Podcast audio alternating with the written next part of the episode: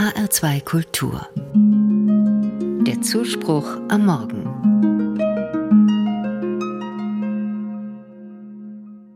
Was soll ich tun oder worauf soll ich hören, sind Fragen im Leben, die alle Menschen kennen. Das Warten auf den richtigen Zeitpunkt, auf eine Antwort, auf eine Veränderung oder auf die Lösung eines Problems oder einer Angelegenheit. Und in diesen Situationen gibt es verschiedene Dinge, auf die wir hören können. Ich denke da an die Meinungen anderer Menschen, natürlich an unsere eigenen Wünsche und Bedürfnisse, an den Zeitgeist, aber auch an den Lärm und die Ablenkungen unserer modernen Welt. Inmitten all dieser Stimmen stellt sich die Frage, worauf soll oder will ich wirklich hören? Als Christ ist für mich der Wille Gottes ein wichtiger Ratgeber und die Gottesmutter Maria ist ein wunderbares Vorbild dafür, wie wichtig es sein kann, auf Gottes Ruf zu hören und diesem Ruf zu trauen. In der Bibel, im Lukasevangelium steht, wie der Engel Gabriel zu Maria kommt und ihr verkündet, dass sie den Sohn Gottes gebären soll. Maria hätte in diesem Moment viele Fragen stellen können, Zweifel hegen und benennen oder auch Angst empfinden können. Doch sie hört auf den Ruf Gottes und antwortet dem Engel mit den Worten, Siehe, ich bin die Magd des Herrn, mir geschehe, wie du es gesagt hast. Maria ist ein Beispiel. Sie zeigt mir, dass es gut und wichtig ist, auf Gottes Stimme zu hören und ihm zu vertrauen.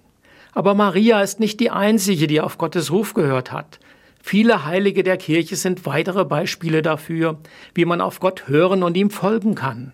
Ein für mich faszinierender und inspirierender Mensch, der heilige Franz von Assisi. Er war ein reicher junger Mann, der jedoch spürte, dass sein Leben einen anderen Sinn haben sollte. Als er im verfallenen Kirchlein San Damiano am Rande der Stadt Assisi das Kreuz betrachtete, hörte er die Worte Franziskus, geh und baue mein Haus wieder auf.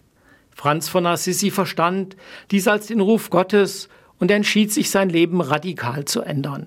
Er gab seinen Reichtum auf, lebte fortan in Armut und widmete sein Leben der Nachfolge Christi.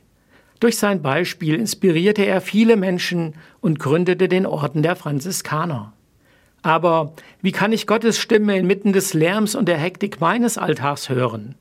Die Antwort finde ich in einem anderen Ereignis im Leben Marie.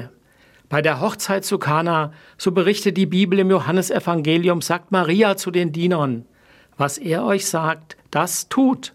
Diese Worte sind ein Aufruf, auf Jesus zu hören und seinen Anweisungen zu folgen. Für uns Menschen heute ist es die Einladung, sich Zeit zu nehmen, um in der Stille zu verweilen, sein Wort in der Bibel zu lesen und im Gebet mit ihm zu sprechen.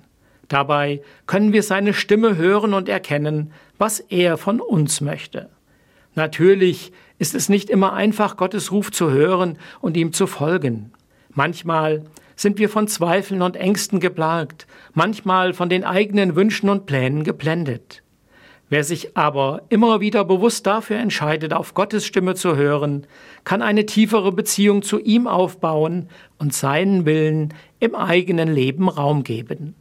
Probieren Sie es gerne einmal aus. Geben Sie ihm die Chance, auf sein Wort zu hören und seine Führung zu erfahren. Dann sind kleine Wunder möglich.